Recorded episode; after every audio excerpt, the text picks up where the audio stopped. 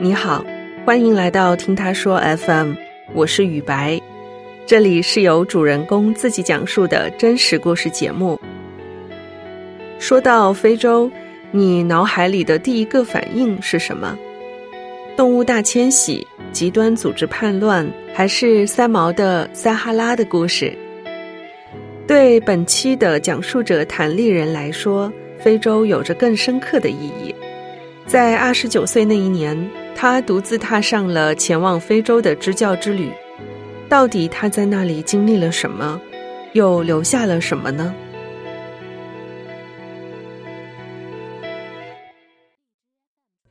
哦，我叫谭丽人，我是一名旅行作家，也是一名生活方式博主。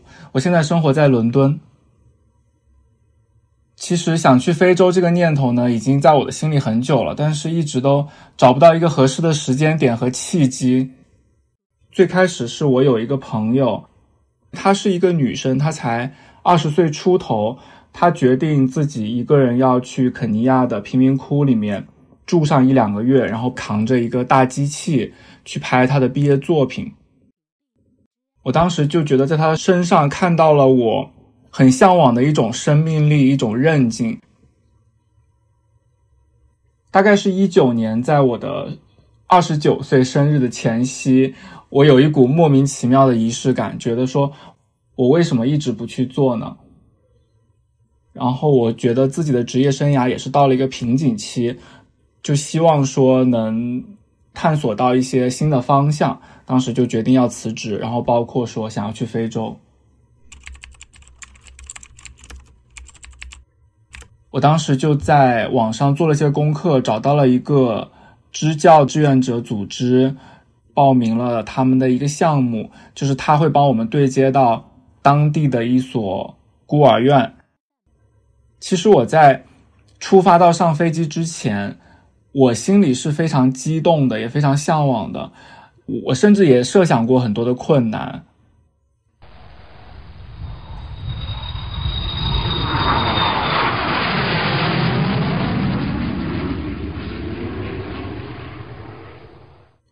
我从伦敦飞到内罗毕，大概是八个小时的飞机。到内罗毕的时候呢，已经是晚上了。当时是志愿者之家有一个工作人员来机场接的，我就直接开车到了志愿者之家。所以我其实就看不到一个大概一个非洲的景象。但是我到了志愿者之家，就住下来，我觉得它跟我想象中差不多。整个房子只有我和另外一个志愿者住着，算是一个比较大的房子，但是条件非常的差。上下铺，包括晚上盖的毛毯，都能闻到灰尘的味道，特别重。然后因为晚上到了，当时特别累，我也没有洗澡，我就匆匆忙忙就睡下了。第二天早上一起来呢，首先志愿者之家的负责人就跟我们讲了很多的。注意事项，比如说我们是有水洗澡的，然后当时非洲还是有点冷的，而且它规定我们最多只能洗十五分钟的澡，所以每次洗澡都特别珍惜，然后也像打仗一样。包括每天我们在志愿者之家吃的东西，其实都挺难以下咽的。像我们是米饭当主食，他们有一种主食叫乌咖喱，像米糕、像面团一样东西，就是。黏黏糊糊，一个月的时间，基本上都是在重复两三道菜，不是 A 就是 B 就是 C。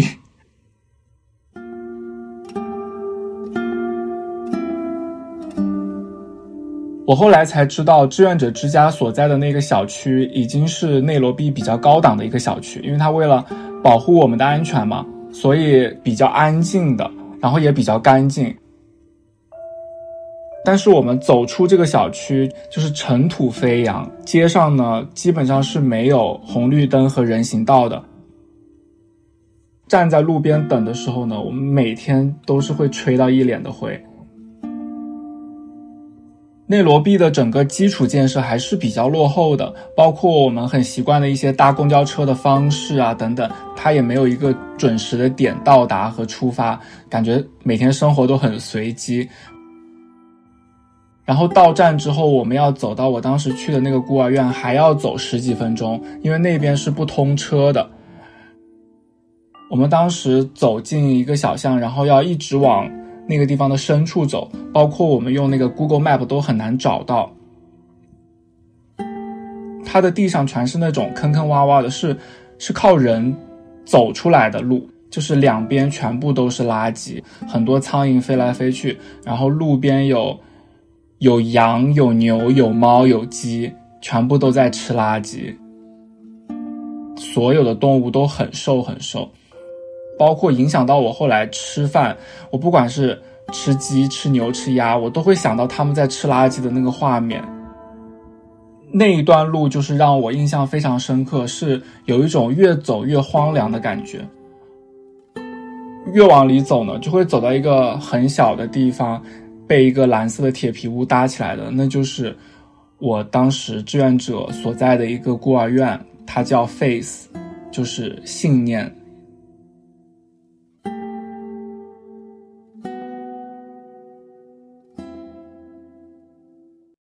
它就是一个很简单的一个蓝色铁皮围起来的一块地，它就一个很小很小的门，然后你走在外面的时候，隐隐约约可以听到。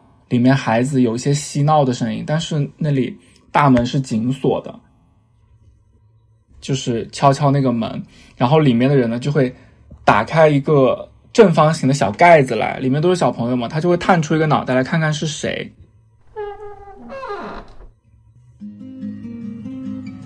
那个孤儿院大概一共有三十多个孩子，然后他们是跟一位照顾他们起居的一个中年女士相依为命的。呃，那个女士呢？后来我们叫她妈妈，她是那种非常典型的妇女的感觉，她很丰满，然后呢很爽朗。她其实也没有太受过教育，但是她一直在靠自己经营着这个孤儿院。当时院子里可能养了两只鸡，然后还有一只猫，都在院子里跑来跑去，包括孩子们也是。我第一次看到他们，他们就是穿一件。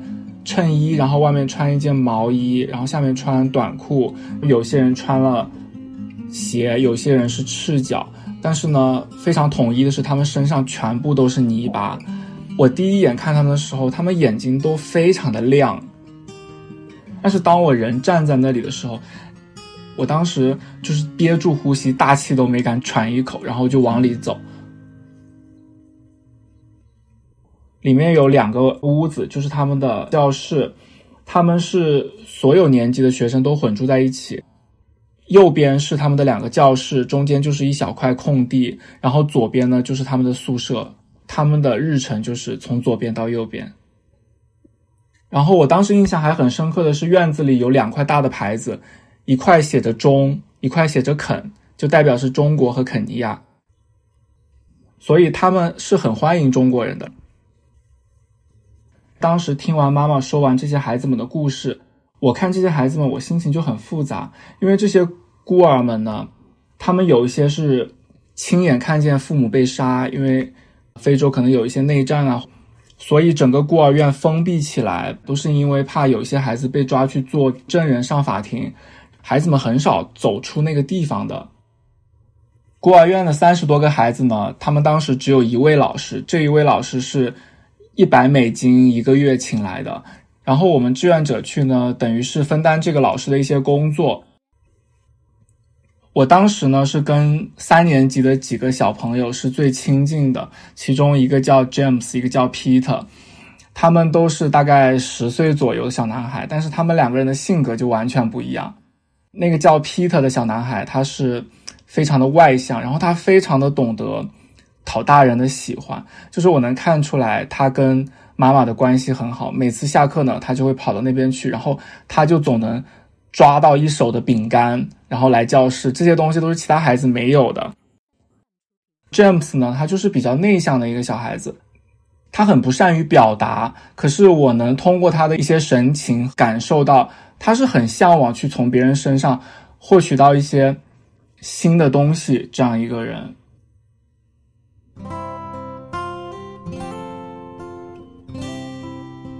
每次课间休息的时候，我都会去观察孩子们在干嘛。我发现他们最爱的一个课余爱好就是洗手，因为在非洲真的是非常的缺水，所以那边也没有自来水龙头之类的。他们就是会把一桶水打在一个汽油桶里，在底下戳一个洞，然后把它挂在那个门上，然后那个水呢是插了一根非常细的管子，每次流下来的时候是几滴几滴的。想要洗手的时候，他们才能碰水，所以他们就特别喜欢洗手。有一些呢，他可能会翻跟头啊，或者是自己跟自己玩。当时有一个小姑娘，我就会看见她把口水吐在手上，然后一直在玩自己的口水。你虽然觉得她在做一件很脏的事情，可是看她的神情是一种，他是非常享受的。像我坐在教室里改作业的时候，他就会很亲近我，包括他会靠在我的腿边，然后想要坐在我的身上。然后这个时候我看见他，我的心情就非常的复杂，因为他们非洲小朋友都是那种卷头发嘛，他们很久没有洗过澡了，所以头发里都是一些灰尘啊，或者是一些垃圾的血血。不是说我嫌弃他们或者是看不起他们，而是，呃，你身体本能的就是一种抗拒。但是你看着他的眼睛的时候，他是非常渴望跟你亲近的，所以我做了很多的思想斗争。刚开始就是咬牙就跟他们亲近，就是你想坐上来你就坐上来吧，我就会抱着他，然后呢，他就会特别天真的看着你，我会觉得那一刻，我有一种被融化的感觉。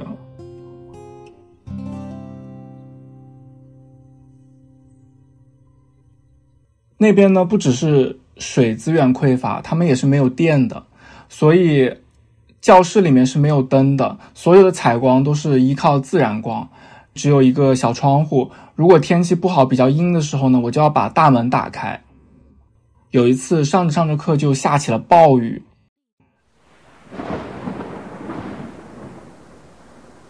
那个雨打在铁皮屋上，会有一种非常奇妙的声音，是我从来没有听过的一种声音，就它非常的清脆，然后呢，你甚至觉得连雨连水滴都是有弹性的，它会在。打下去的时候又会弹起来，就很像无数颗乒乓球落在了铁皮屋上。我的心会一下子安静下来，那个感觉、那个氛围也是让我很难忘的。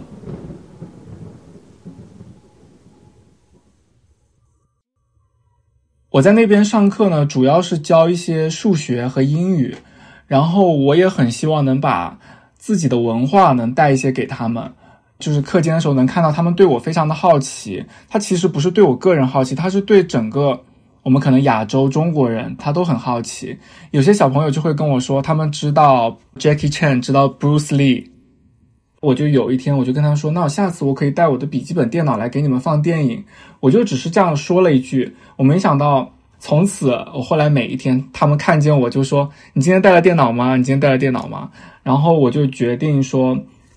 在最后一天带过去给他们看一部电影，然后我当时，嗯，就在家里准备了成龙的电影，他们几乎没有见过电脑，甚至没有看过电视，然后我就把房门啊、窗户都关上，然后把电脑放在凳子上，他们就所有人坐在后面看。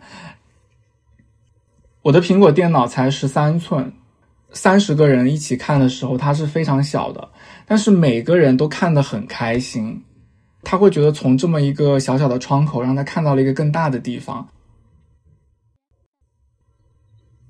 第二周的时候呢，孤儿院就来了一个转学生，他是一个十几岁的一个女孩。然后呢，你看得出她跟孤儿院的其他人不一样，因为她穿的比较干净，她穿了一个整洁的一个 T 恤，然后穿了长裙、皮鞋。他来的时候呢，他不跟任何人讲话，他就一个人坐在那里。然后妈妈就跟我们说，他本来是在当地的一所高中读书，最近呢，他最后一个亲戚也去世了，没有人给他交学费了，他就只能暂时先来孤儿院。当时跟我一起的志愿者呢，我们在放学回家的路上就聊起这个事情来，他就跟我说，我们要不要捐钱让他重回学校？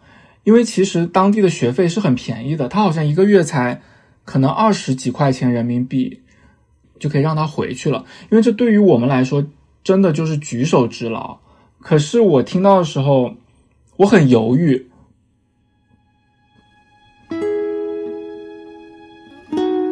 不是说我不愿意帮他，而是我们为什么选择去帮他，而不是帮其他的孩子呢？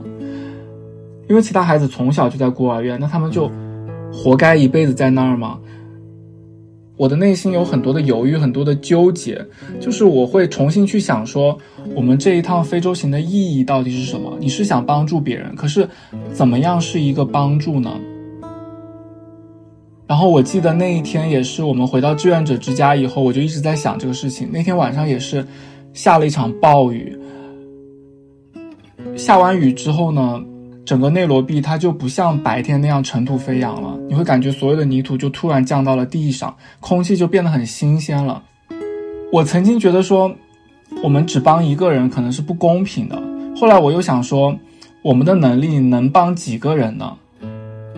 我能帮所有人，我能改变非洲，这是不可能的。所以后来我们也决定说，我们尽自己所能，能帮助一个是一个。我觉得这就是意义。后来我跟那个志愿者凑了一些钱，然后最后呢，我们一起给到了妈妈。但我们不想做这个决定，希望他能来考虑，是不是希望能把这个小姑娘送回到学校，因为她当时可能也是在读高中了。我们也觉得，如果他能往下赌，也是一件挺好的事情。我去的那个孤儿院啊，它只是那一块地比较落后，但是它还是在内罗毕比较中心的一个位置。后来呢，我们去了肯尼亚最大的一个贫民窟，它叫基贝拉。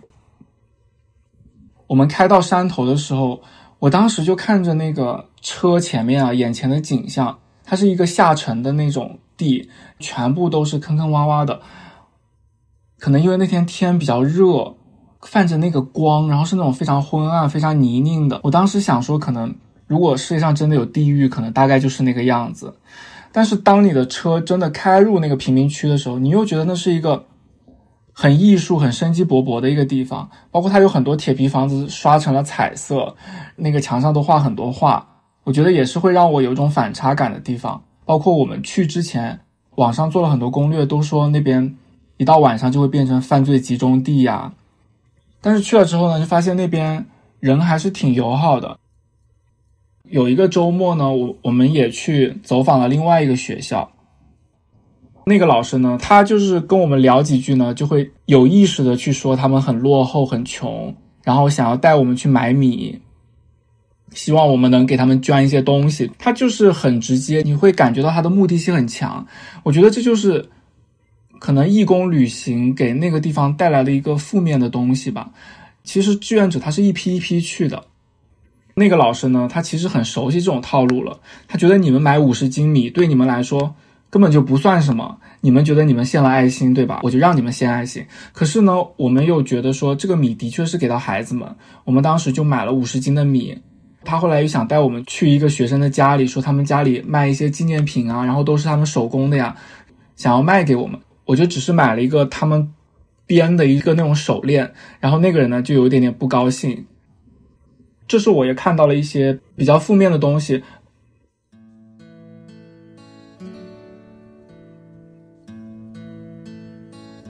像我之前提的那个 James，他是很内向的，每次去都是我主动想要跟他击掌、跟他打招呼，他就会很腼腆的伸出手来跟我碰一下。但是最后一天。是他先感觉到那是我的最后一天，因为我带了一些礼物，我带了一些中国结去送给大家，他就跑过来问我，他说：“今天是不是你最后一天？”然后我就说是的，我就问他，我说你会不会想我？然后他就点了下头，然后就跑走了。我要离开孤儿院的时候，我就伸出手跟他击掌，但是这一次他就。张开了手，然后就是我们一下就十指紧扣了。然后我当时觉得心里被揪了一下，因为他其实已经十岁了，就是你跟他交流什么，你觉得他是个大孩子，但是他的手很小很小，很软，很没有力气。但是他跟你扣在一起的时候，你会觉得很揪你的心，他在跟你告别。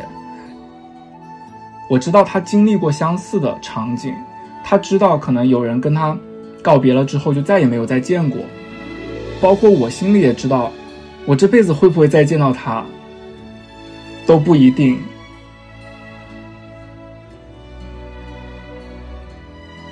最后一天的时候，我们就在那个院子里面合照，就在那一块牌子，一块写着“钟”，一块写着“肯”下面，然后所有的孩子都来了。大家一开始都很严肃，然后不知道要干嘛的时候，我就突然想到我给他们放的那个功夫的电影，我就说我们一起来摆功夫的 pose 吧。他们就说好，然后我们就一起打拳，然后所有人就哈哈，你就会觉得还蛮有意思的。我这次的非洲之旅就是真的让我感受到一种生命力。我们当时去 safari 啊，看到很多动物，很多那种野生的地方，我觉得真的是一片风土造就一片人。然后我会觉得在他们身上让我看到。很动人的一点就是他们，首先是非常的知足，再一个是他们非常的有希望。嗯，我记得有一个小朋友，我就跟他说：“你希望以后想要做什么？”他就说：“我想要去搬到大城市啊，然后做一个足球运动员。”我就说：“你觉得你能做到吗？”他说：“我可以的。”我有一本书叫做《如何改变你的人生》，他说我现在还没有时间读它，但是等我读完它，我就可以改变我的人生。然后后来我才知道那本书呢，真的是一个中国人写的，然后那本书是以前有一个志愿者送给他的，他就一直有一种希望，就是说我可以改变我的人生，只是我还没有去做它。